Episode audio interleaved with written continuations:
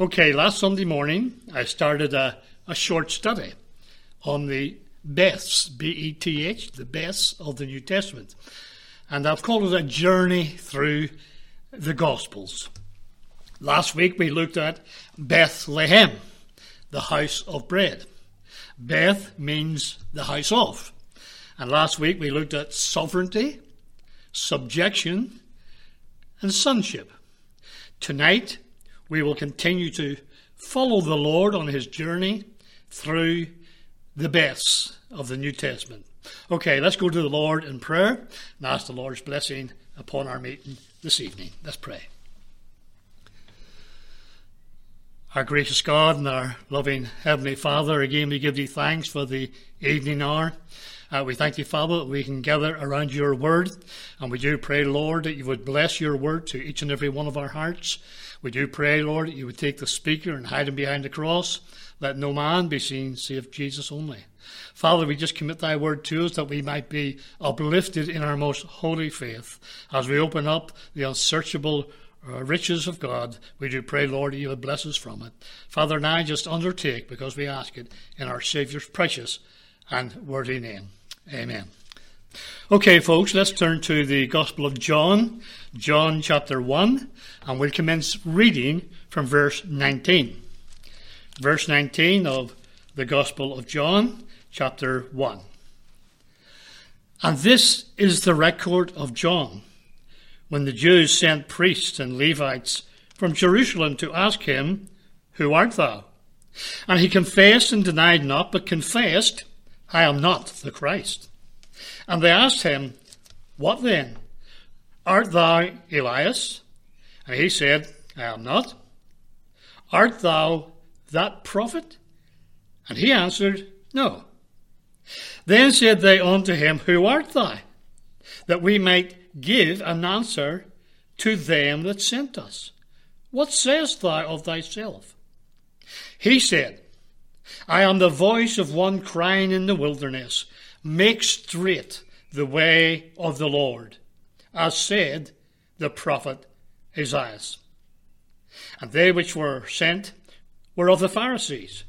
And they asked him, and said unto him, Why baptizest thou then, if thou be not that Christ, nor Elias, neither that prophet? John answered them, saying, I baptize with water, but there standeth one among you whom ye know not.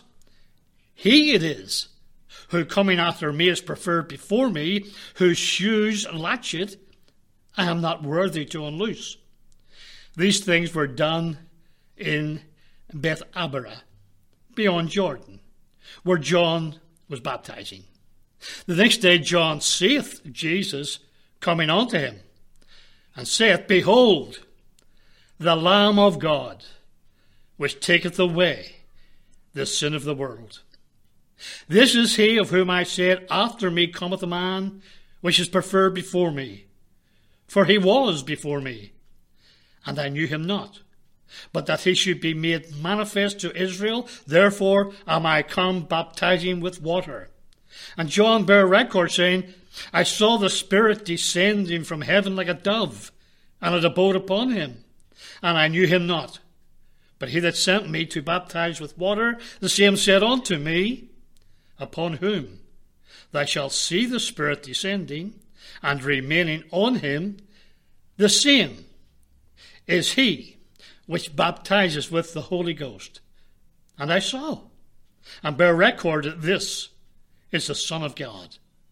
Again, the next day, after John stood, and two of his disciples, and looking upon Jesus as he walked, he said, Behold, the Lamb of God. And we know that God will add a blessing to the reading of his own word. Let's pray again, just as God's blessing on his word. Father, again, we give thee thanks for the opportunity of uh, coming into thy house in this evening hour. And we do pray, Lord, you would bless and undertake as the word goes forth.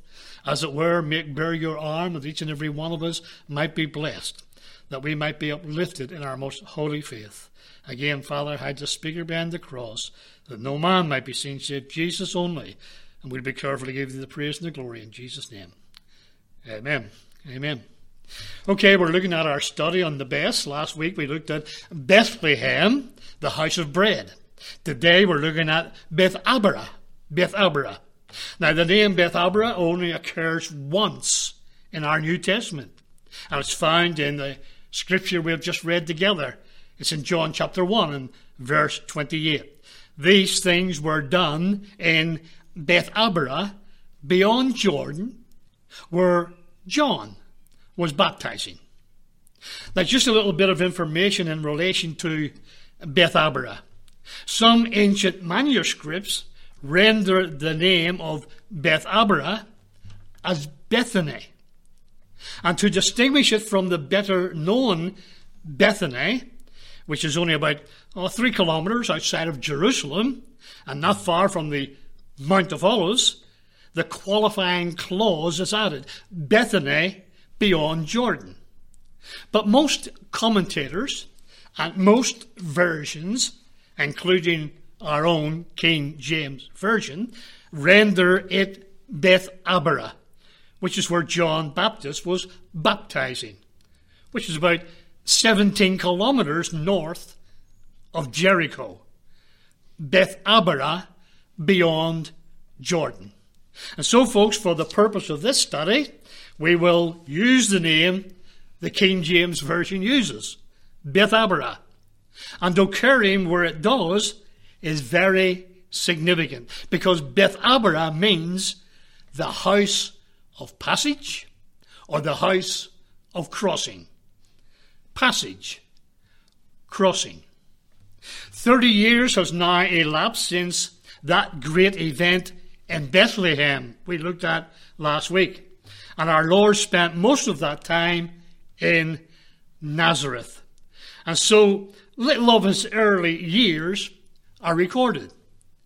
They remain hidden in relative obscurity. Working with Joseph in simplicity in the carpenter's shop, moving quietly among men. Mark chapter 6 and verse 3 says this Is this not the carpenter, the son of Mary? So he was known as the carpenter in his own district. But even as he grew older, and as he worked as a carpenter, he was, and never ceased to be, God the Son and the Son of God. The eye of the Father was ever upon him, delighting in him. Isaiah 42 verse 1 says, Behold my servant in whom my soul delighteth. He was that tender plant of Isaiah, referred to in Isaiah 53. Morally fragrant in the parched ground in an unbelieving nation. The Spirit of God has indeed hidden the details of those early years, except for one little glimpse of the boy when he was 12 years of age, when he said, Wist ye not that I must be about my father's business? Wist ye not that I must be about my father's business? I want you to turn to the Gospel of Luke, chapter 2, and we'll read just a few verses. Luke chapter 2 and verse 41. It's good to review some of these scriptures. Luke chapter 2 and verse 41 says this Now his parents went to Jerusalem every year at the feast of the Passover. And when he was 12 years old, they went up to Jerusalem after the custom of the feast. And when they had fulfilled the days, as they returned, the child, Jesus, tarried behind in Jerusalem. And Joseph and his mother knew not of it. But they, supposing him to have been in the company, went a day's journey. And they sought him among their kinsfolk and acquaintance. And when they found him not, they turned back again to Jerusalem, seeking him. And it came to pass that after three days they found him in the temple, sitting in the midst of the doctors, both hearing them and asking them questions. And all that heard him were astonished at his understanding and answers. And when they saw him, they were amazed. And his mother said unto him, Son, why hast thou thus dealt with us? Behold, uh, thy father and I have sought thee, sorrowing. And he said unto them, How is it that ye sought me? Uh, wist ye not that I must be about my father's business? And they understood not the saying which he spake unto them. And he went down with them, and came to Nazareth, and was subject unto them. But his mother kept all these sayings in her heart. What a blessed scripture. Our Lord Jesus Christ never ceased to be about his Father's business. Folks, let me just say this in passing that there has been many, many stories written and many situations invented about those boyhood days. But they are only made up stories. They are hypothetical and they do not deserve our credence. Neither do we need them. Another thing here, too, is that I hear preachers actually saying that Jesus went to the temple to teach these doctors a thing or two. Folks, he was both hearing them and asking them questions. And if he was asked a question, he answered it.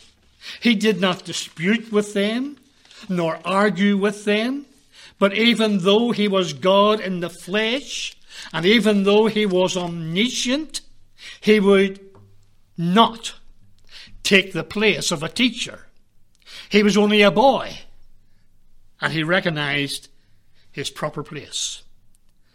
This is something we all need to recognize our proper place in the body.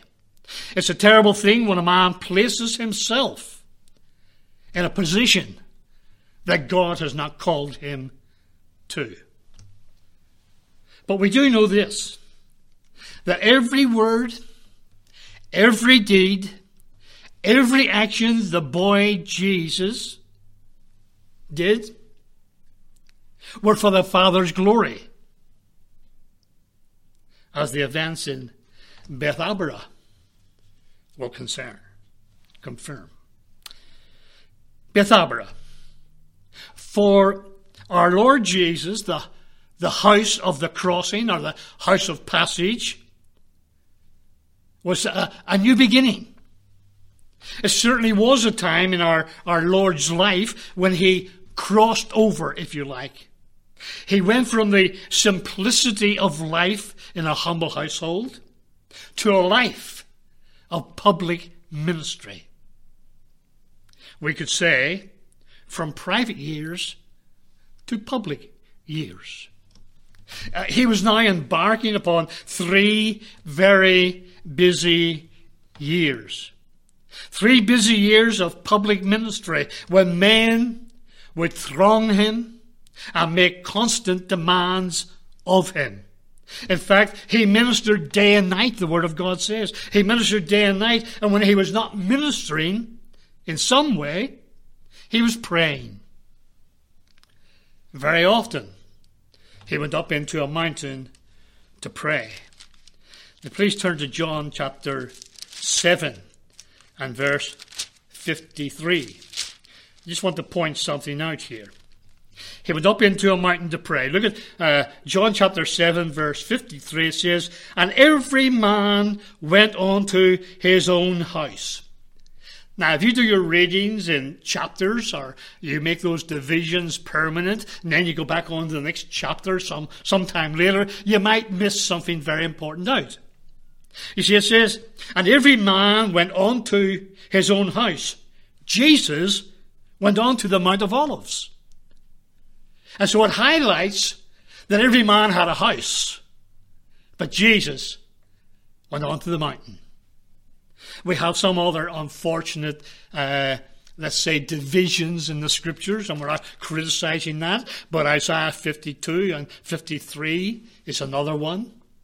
Uh, John chapter 13 and John chapter 14 is another one where the Lord is speaking to Peter and uh, he's saying, Look, Peter, before the cock crow three times, you're going to deny me thrice.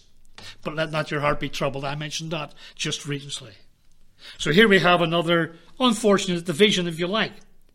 Matthew 8 and verse 20 says, And he would scarce anywhere to lay his head. And he would scarce have anywhere to lay his head. Now Matthew 8, 19, 20 says, And Jesus saith unto him, The foxes have holes, and the birds of the air have nests, but the Son of Man hath not anywhere to lay his head. So hopefully you listen to these verses. Others had homes. Others had beds. Others had possessions, but our Lord had nothing. Not even a bed and a pillow. Now we know that the four Gospels all have a view of our Lord Jesus Christ. Or they represent him in different ways. Matthew was written with the Jewish nation in mind, and it speaks of him as king. Matthew 2 2. Where is he that is born king of the Jews? Matthew 27 37. This is Jesus, the king of the Jews. Matthew 27 29. And they mocked him, saying, Hail, king of the Jews.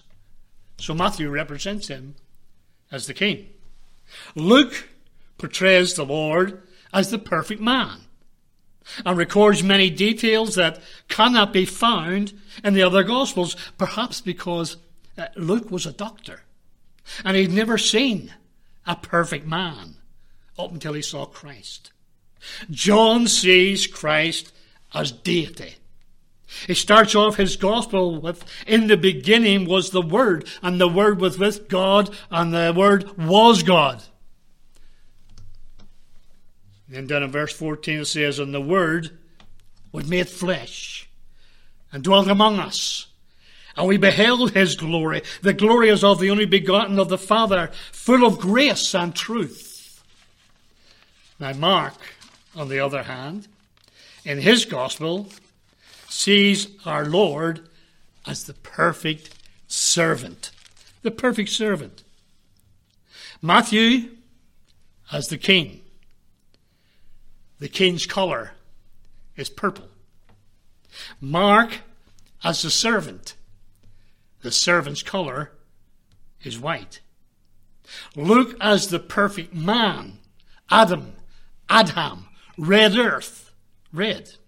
John speaks of him as deity, blue.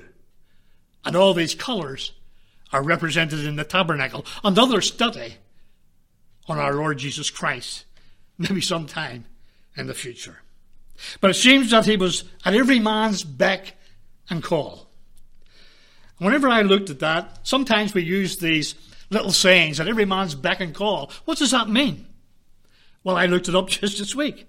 Beck and call means to be ready to react at their demands without delay. To be at man's beck and call. Usually slaves Usually servants are at man's beck and call to be ready to react to their demands without delay. And that's a picture of our Saviour. Listen, from Mark chapter 1 and verse 10 to the end of Mark's Gospel, words that are associated with our Lord are straightway and immediately.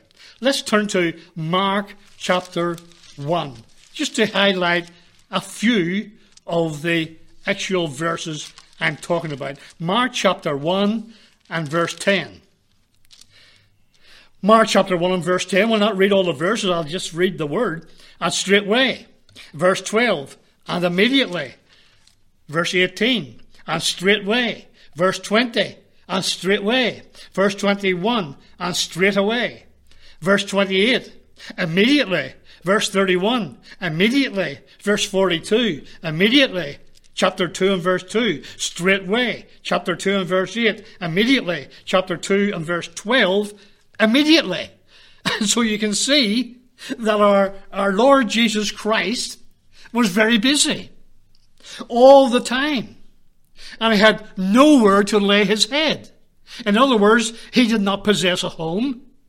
He was too busy for things like that.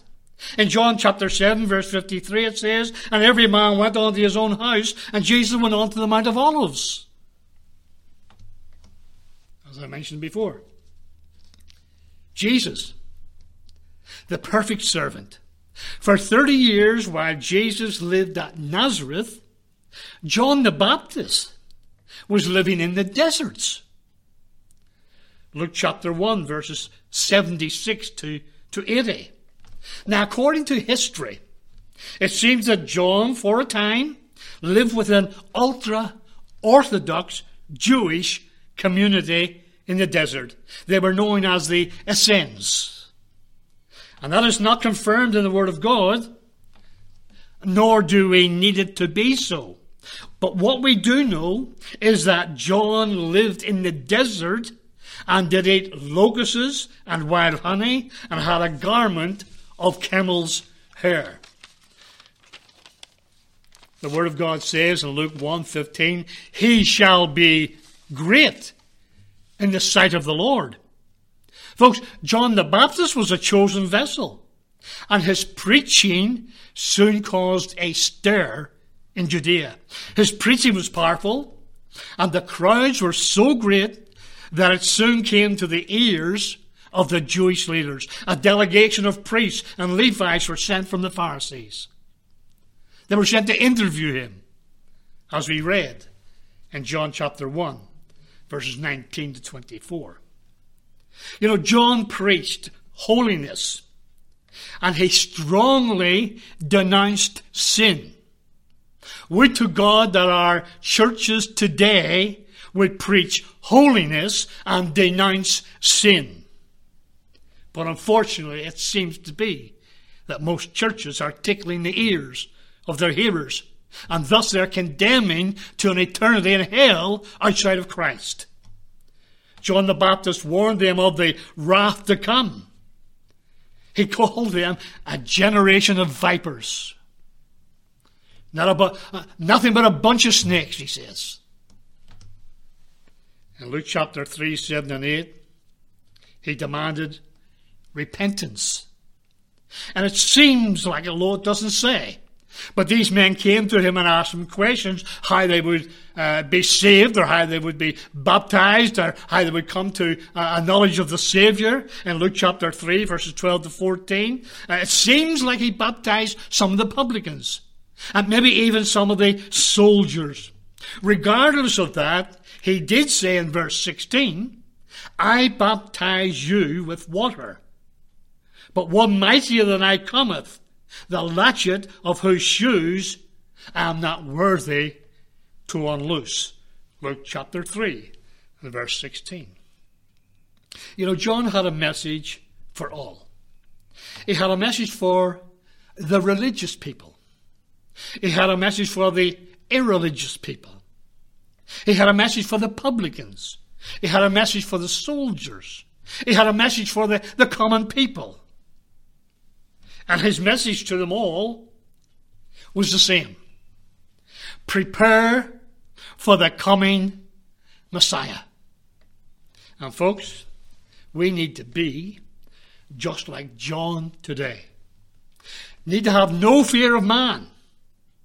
We need to have a consistent message about the coming of our Savior, the coming of the Lord Jesus Christ. And you know, later he would boldly confront Herod the king, which resulted in his imprisonment and ultimately his death. John was faithful unto death. Now, John Baptist did no miracles. John chapter 10 and verse 41 says this, And many resorted unto him, the Lord Jesus Christ, and said, John did no miracle, but all things that John spake of this man were true. Verse 42. And many believed on him there.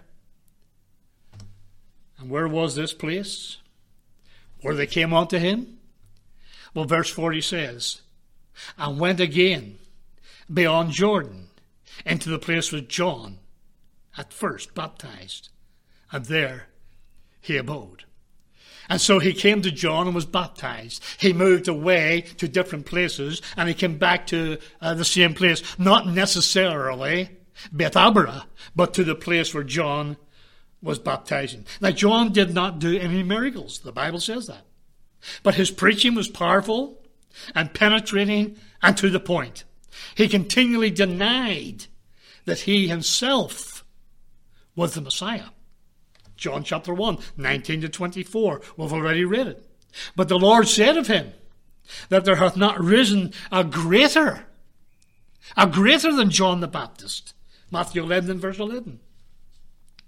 Now at Beth Abara, John chapter 1 verse 28 says these things were done in Beth Abara, beyond Jordan, where John was baptizing. And it is here that our Lord moved from the privacy of 30 years to three years of public ministry. And so Bethabara is the house of crossing or the house of passage. And for our Lord, he was crossing over to a new passage, a pathway to the cross. Then in the very next verse, John chapter 1 and verse 29, we know it well. We have a great answer to a great prophetic question. But before we look at the answer, let's go to the question. Let's turn back to Genesis 22 and we'll read from verse 1 to verse 8. Genesis 22 and we'll look at verse 1.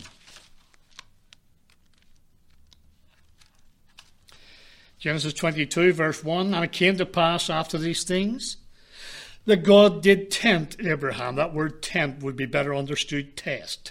That God did test Abraham and said unto him, Abraham, and he said, Behold, here I am.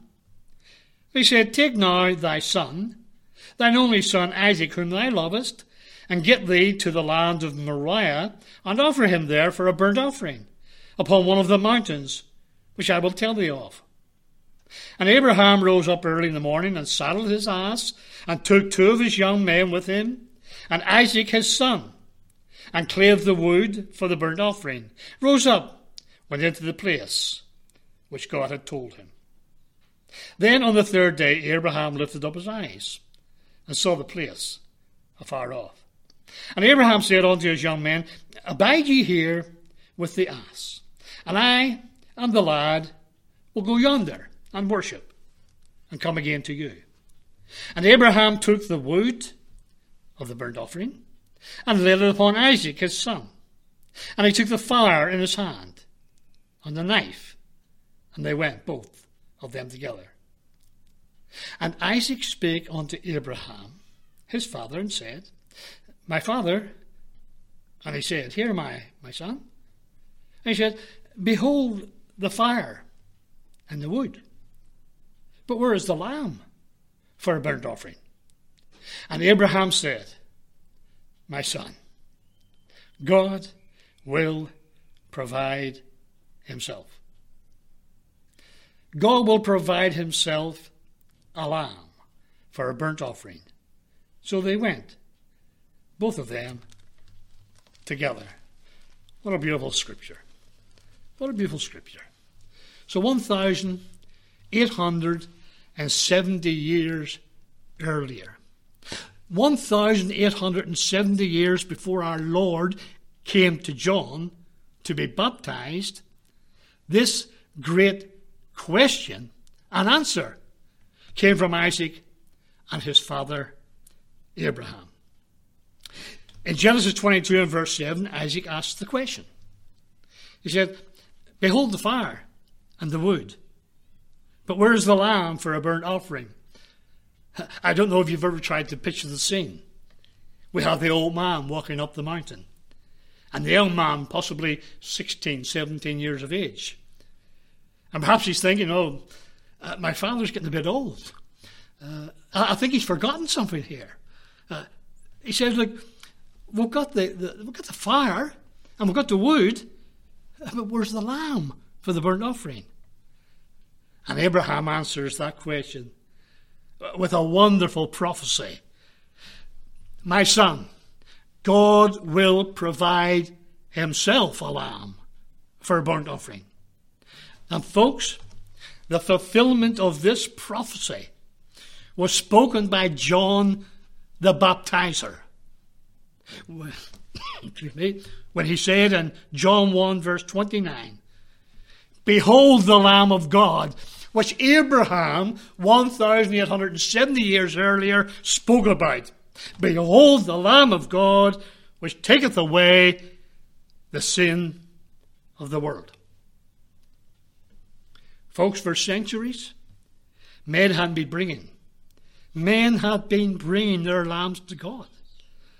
Now, God brings his lamb to men. and in this statement, folks, he is answering Isaac's question. He is highlighting the fulfillment, if you like, of Abraham's prophecy. And he is proclaiming our Lord Jesus Christ as the Lamb of God, as he also does the next day. That's why we read down to verse 36 Behold, the Lamb of God. Now, just a few little facts in relation to Genesis 22 to 24. In Genesis 22, Isaac, the son, is a type of our Lord Jesus Christ, the Son of God. Abraham, the father, is a type of God the Father, Jehovah God. In Genesis 22 and verse 2 it says, Whom thou lovest. This is the first mention of love in our Bible and it's the love of the Father for the Son. In Genesis 24, 67, it says, And she became his wife, and he loved her. This is the second mention of love in our Bible, and it's the love of the Son for the bride. Folks, there is no greater love than that of the Father for the Son, and for the Son for his bride. In our case, the church. Isaac, a great type of Christ. Abraham, a great type of God the Father. And Genesis 22 and verse 19 tells us this. It tells us that Abraham returned to his young men. No mention at all of Isaac. You see, Isaac in type, great type. Isaac in type was sacrificed and we do not see him again until he goes out to meet his bride in chapter 24, verses 65 to 67. Folks, I get a shiver up my back when I think of that. Isaac in type was sacrificed up the mountain. No mention of him coming down. No mention of him again. Actually, there's mention of him, but we don't see him again. Just like we mention the Lord Jesus Christ in these days after the crucifixion, but we do not see him again until he comes to take his bride. And folks, when he comes to take his bride, she puts on her veil and presenting herself to her gr- bridegroom as a chaste, pure bride. And she was from a Gentile nation, by the way. Isaac was comforted with his bride after his mother's death. Now, Sarah is a type of Israel. She was cut off. She died. Thus enabling, as it were, the Gentile bride to be grafted in. Just like Israel, for a time, is cut off. And just as there was a long gap between Genesis 22:19 and Genesis 24:67, so there's a long period of time between the crucifixion of our Lord and his coming again. But in the meantime, the Holy Ghost is working in the church, preparing the bride, as it were, for the coming, where he will present the bride to the Savior. And that's what was happening whenever the trusted servant, who is a type of the Holy Spirit, working along with Rebecca, working along with a type of the church, getting her ready for the coming of her bridegroom.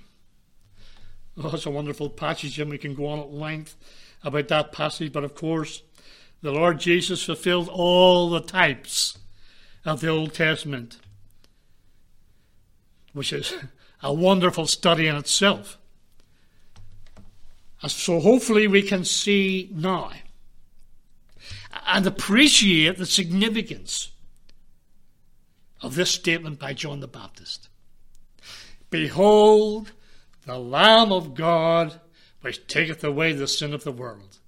Isaac says, Behold the fire, behold the wood, but where's the lamb for the burnt offering? Abraham says, My son, God will provide himself. And God did provide himself as the Lamb of God, which taketh away the sin of the world. Now, the same situation, the baptism of our Saviour, is recorded in Matthew chapter 3 and verse 17. But, but Matthew gives another little detail that John does not cover. In Matthew 3:17 it says, "And lo, a voice from heaven saying, This is my beloved Son, in whom I am well pleased." Let me just say this, folks. God was always pleased and delighted with his Son. From private to public, from solitude to multitude from servant to sovereign, from the cradle to the cross, from the virgin womb to the virgin tomb. God was always pleased with his son. And here at Bethabara, the house of crossing, the passage, our Lord was in gracious terms identifying with man and yields himself to be baptized. And it is here that we are uh, introduced to the triune God. The Lord's baptism, there is a great revelation of the triunity, the Holy Trinity of divine persons. The Son of God stood in the waters, the Spirit of God descended upon him, and God the Father spoke from heaven on high the Godhead in unity, manifested just prior to the great ministry of our Lord was entering into. What grace! What humility that our Lord would be introduced as he stood, as it were, in a muddy riverbank of a not so pleasant river. You remember Naaman in the Old Testament, Naaman the Syrian? Well, he knew all about it when he said, Are not Abana and Pharpar, rivers of Damascus, better than all the waters of Israel? 2 Kings 5.12. But the Saviour stood there as a measure of his obedience. Coming from the glory, as it were, and starting his public ministry from a muddy riverbank, from glory to humility. It's a wonderful lesson to learn, folks. Humility. Our Saviour was truly the meekest of all men that ever lived. And God was always pleased with his Son. And folks, if you think it's weak to be meek. Try to be meek for a week, and you'll see how difficult it is. And so he crosses over from private life to public life, and his pathway begins. And it all happened at Bethabara, the crossing or the passage. Now, I don't know if our Lord ever went back to Bethabara again, but we know that this place where he was baptized had special memories for him. His baptism, the, the, the Trinity, his presentation as the Lamb of God. But John chapter 10 and verse 39 and 40 tells us that he did go back to where John was baptizing. And it says in verse 39 of John chapter 10, uh, Therefore they sought again to take him, but he escaped out of their hand, verse 40, and went away again beyond Jordan into the place where John at first baptized, and there he abode. He had engaged upon a busy life. He left Bethlehem, the house of bread, where we saw sovereignty, subjection, and sonship.